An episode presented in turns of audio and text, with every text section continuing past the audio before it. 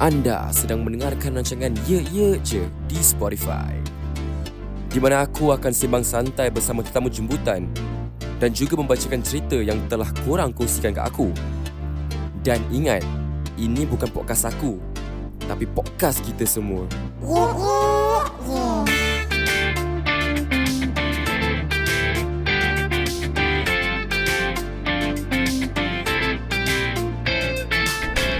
Assalamualaikum dan selamat kembali dalam rancangan podcast nombor satu di hati saya.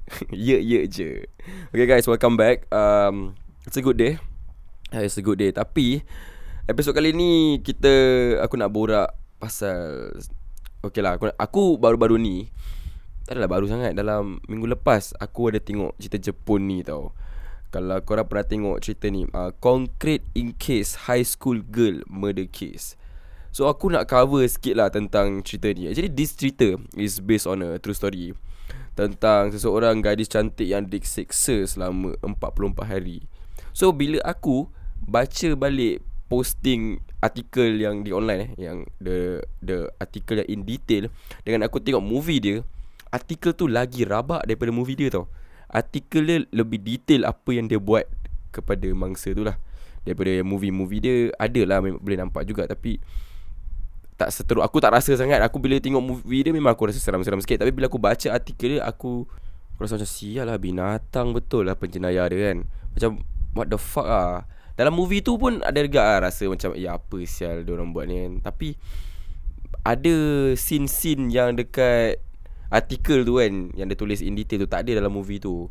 Aku rasa director dia yang buat cerita tu pun macam tak boleh angkat lah. Macam tak boleh ni scene tak boleh tapi-tapi-tapi kan. Tapi hari ni aku akan ceritakan every detail lah tentang case uh, yang perempuan Jepun tu diculik dan dikurung selama 44 hari terus dia disiksa, dipukul, dirogol. Aku akan kasih every detail apa yang dia kena, macam mana dia kena culik, siapa dia, siapa nama mangsa tu lah. So stay tune dan dengarkan. You're listening to Yeah Yeah Yeah.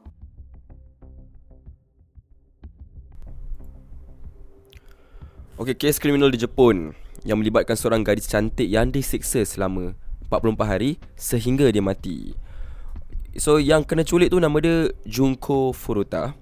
Seorang student di sekolah tinggi di Minami di Jepun yang berusia 17 tahun. So, basically Junko ni atau kita panggil dia Furuta lah. Eh. Uh, Junko Furuta ni dia student yang paling cantik dan ramai lelaki lah yang tergila-gilakan dia kat sekolah. Dia tak isap rokok tak smoke Tak ambil dadah. So kirakan dia ni seseorang innocent lah. So dekat sekolah Kan dekat sekolah tu Junko Furuta ni seseorang gadis yang innocent. Ha, Dia innocent Dia cantik So ramai laki-laki Yang dekat dekat sekolah dia tu Tergila-gilakan dia. So nak jadikan cerita Ada seorang lelaki ni tau. Nama dia Hiroshi Miyani.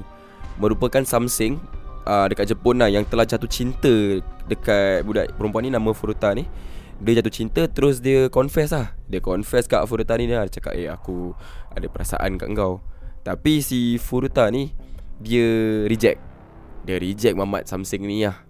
Ya, Dia reject. Tapi Yang dia reject ni Si Hiroshi Miyani ni Dia ada payung yang besar tau. Dia punya payung besar dekat Jepun. Ha, Kira kan dia punya payung semua Dia ada connection-connection Dengan geng-geng Yakuza dekat Jepun. So Dari situlah Orang kata tu titik permulaan yang sangat gelap yang Furuta ni akan hadapi selepas dia reject mamat ni lah. So pada tahun 22 November 1988, pada hari tersebut Furuta ni dia dalam perjalanan tau nak pergi kerja. Ha, lepas dia sekolah lah, lepas dia sekolah dia nak dia, dia, dia dah habis sekolah dah, dia nak pergi kerja pula. So sebelum dia sampai kerja, dia kena colik dengan empat remaja Samsung dan terus dia kena bawa lari ke Ayase Tokyo. So Diorang bawa Furuta ni ke rumah Miyato Miyato ni siapa? Miyato ni salah satu daripada orang yang culik dia. Ha, Salah satu daripada empat tu yang culik uh, Furuta ni. Nama dia Miyato ha, So bila budak-budak ni dah bawa Furuta ke rumah Miyato Miyato pula ni kat dalam rumah dia tu ada dia parents kan? Dan dia cakap lah dengan parents uh, Dia mengatakan yang Furuta ni girlfriend aku. Uh, So supaya tak nampak macam obvious tau. Uh, Tak nampak macam obvious. Tujuan dia dia bohong kat ahli keluarga dia untuk cover perbuatan jenayah yang dia nak bikin kat Furuta ni. So lepas 5 hari Furuta ni masih belum balik rumah. Ha, ibu bapa Furuta ni dah start risau lah, dah start risau terus orang buat keputusan untuk melaporkan ke polis tentang kehilangan anak mereka. So bila mak bapak dia dah report Polis dah start sebarkan lah dekat TV, dekat radio, kat surat khabar Mengatakan yang ada budak perempuan ni hilang Dan uh, empat-empat remaja yang culik Furuta ni Diorang tahu tau Yang polis tu tengah mencari Furuta ni. Uh, Sebab diorang nampak lah dekat TV, kat surat khabar kan. Kata eh sial lah polis nak cari ni perempuan lah So diorang buat a very smart move. Diorang suruh Furuta call mak bapak dia. Kau call mak bapak kau, kau cakap dengan mak bapak kau Yang kau ni selamat. Uh, So diorang suruh Furuta buat gitu. So Furuta ni macam Nak tak nak pun kena call lah kan.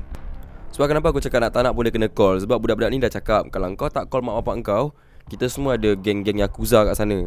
Kat tempat de- dekat area kau. Kau kalau kau tak nak call mak kau Hari ni aku aku picit Yakuza Yakuza terus bunuh mak bapak kau. Ha, So Furuza ni dia takut lah. Furuta ni dia takut. Furuza. Furuta ni dia takut. Terus dia call lah. Ha, Demi untuk selamatkan mak bapak dia. Dan sambil-sambil tu dia cakap lah Yang cakap dengan polis Suruh stop cari aku. Aku selamat. Ha, Terus bila Furuta dah cakap gitu kat parents dia Parents dia pun dapat that assurance kan Daripada anak dia. Terus parents dia stop lah. Parents dia cakap dengan polis Okay stop. Tak payah cari anak aku. Anak aku ada kat sini sini sini. Anak aku selamat. Okay sekarang kita dah tahu Yang mak bapak dia tak akan cari dia. Polis pun dah tak akan cari. Kira kan dah settle lah apa Kan? Sekarang Aku akan go in detail. Apa si hamlau-hamlau ni penjenayah ni yang penculik ni yang empat-empat ni apa yang dia buat kat Furuta? Uh, yang bila dia tahan Furuta ni kan selama 44 hari apa yang dia buat kat budak perempuan ni? Aku akan go in details apa yang terjadi. So yang mana tu tak boleh dengar benda-benda yang violent ke benda-benda yang macam gore. Korang boleh stop podcast ni stop this episode. Uh, aku kasih aku kasih chan ni untuk stop. Uh, yang mana boleh dengar kita akan teruskan. Okay Hari pertama Yang dia diculik. Dia telah dirogol Lebih 400 kali Oleh keempat-empat penculik tersebut Dan dia kekurangan nutrisi Means Penculik tu tak kasih dia makan. Lipas dan air kencing dia Adalah sumber makanan harian dia. Korang cuba bayangkan. Lipas dengan air kencing Menjadi makanan dia tau. Dan dia dipaksa membuat onani Dipaksa bogel. Ha, Kalau dia tak buat Dia akan kena bakar dengan pemetik api. Tapi bila dah buat pun Dia kena bakar juga. So Kena siksa lah Dan kemaluan Dengan lubang dubur dia Dimasukkan objek-objek asing. Kalau korang nak tahu apa objek Objek asing tu macam benda-benda yang tak sepatut Kau letak kat dalam tu. Ha, Dia orang letak kat dalam Lubang-lubang furuta ni Lubang kemaluan dengan lubang dubur. Kalau kau nak tahu lubang apa Kalau lubang apa? Kalau korang nak tahu Barang-barang apa yang disumbatkan kat dalam Nanti korang akan tahu. Okay kita akan teruskan. Okay uh, Hari ke-11 Dia diculik. Mangsa dipukul berkali-kali eh Lepas tu muka mangsa ni Diletak atas batu konkrit Dan penculik itu Melompat atas muka dia. Kira kan dia baring atas uh, Kira kan batu konkrit tu atas muka dia kan. Uh, Kira kan Penculik tu lompat lah Atas muka dia. Habis lah hancur lah kepala dia Kena batu konkrit. Dan tangan dia diikat ke siling Dan badannya dijadikan punching bag. Sialah Dan alat-alat yang berat dijatuhkan ke atas perut ha, Dan lepas tu Furuta try minum air Tak boleh sebab perut dia tak boleh terima makanan-makanan. Dan pernah sekali tu Furuta ni dia nak lari. Ha, Dia nak, dia nak lari terus dia, dia kena Dia kena tangkap balik. Dia orang cocok rokok dekat Furuta ni. Ini paling fucked up gila. Penculik itu Memasukkan Botol kaca ke Lubang dubur Furuta Sehingga Dia tu cedera dengan Parah Lubang dia berdarah teruk Internal bleeding lah. Hari yang ke-20 pula Furuta ni dah tak boleh jalan Sebab kaki dia Ada apa terbakar. Diorang bakar kaki dia. Dan bila Furuta ni nak pergi tandas Makan satu jam babe. Ha, Sebab dia dah memang terabak Dah tak boleh jalan. Dan orang ni bila dia dah tengok Furuta macam gitu Diorang masih pukul Furuta dengan buluh. Dan lepas tu letak merecun dekat buntut Furuta Meletup Merecun tu meletup dalam jubur Furuta ni Dan tangan dia pun di, diorang hempap dengan objek-objek berat. Kuku dia tu Dia tarik dengan pelayar. Lepas tu dia pukul dengan kayu golf. Dan sekali lagi uh, Diorang ambil Apa tu Rokok tu kan Yang diorang risap tu Diorang Sumbat dekat jubonya Furuta. Kalau korang rasa itu paling teruk Jangan cakap rokok. Diorang sumbatkan Kau tahu Apa Kalau kau barbecue kan Nanti ada yang tempat ayam tu Kau panggang-panggang kan Yang besi tu kan. Ha, Diorang sumbat dekat Jubo Furuta lagi. Aku tak tahu what the fuck is wrong dengan orang ni. Diorang suka sangat Sumbat barang dekat Untuk Furuta ni. Eh fuck doh. Ni benda just What the fuck. Okay kita akan teruskan lah. That is day 20 Okay hari yang ke-30 Day 30 eh. Diorang ambil lilin. Lepas tu diorang bakar tu lilin. Lepas tu cair lilin tu kan Yang Apa tu uh, The candle eh Lilin tu kan dah cair. Diorang titiskan lilin tu kat muka Furuta. Lepas tu kelopak mata Furuta tu Diorang bakar dengan pemetik api. Lepas tu dada Furuta dicocok dengan jarum. Dada dia dicocok dengan jarum. Lepas tu puting buah dada dia Diorang potong dan hancurkan dengan pelayar. Okay Ini Ini fucked up gila. Kau orang tahu bab lampu kan? Bab lampu yang bulat tu Yang panas Tengah panas Bab lampu tu tengah panas Diorang sumbatkan dalam kemaluan uh, Furuta. Dan Bila diorang dah letak Bab lampu tu kat dalam Kemaluan Furuta tu Bab lampu tu meletup sial kat dalam Berkaca babe. Berkaca sial kat dalam Pepek Furuta tu. Sial lah. Dan lepas diorang letak bak lampu tu kan Kira kan benda tu dah pecah dalam Diorang ambil gunting Diorang sumbatkan gunting kat lubang dubur. Korang cuba bayangkan lah Dah lepas Kaca dah meletup dekat dalam kemaluan. Lepas tu bon, apa, gunting pula kena cucuk dekat lubang jubur. Nak jadi apa sial? Baik kau bunuh je terus kan? Dan lepas tu uh, Saiz otak Furuta ni makin mengecut. Sebab mesti lah siul.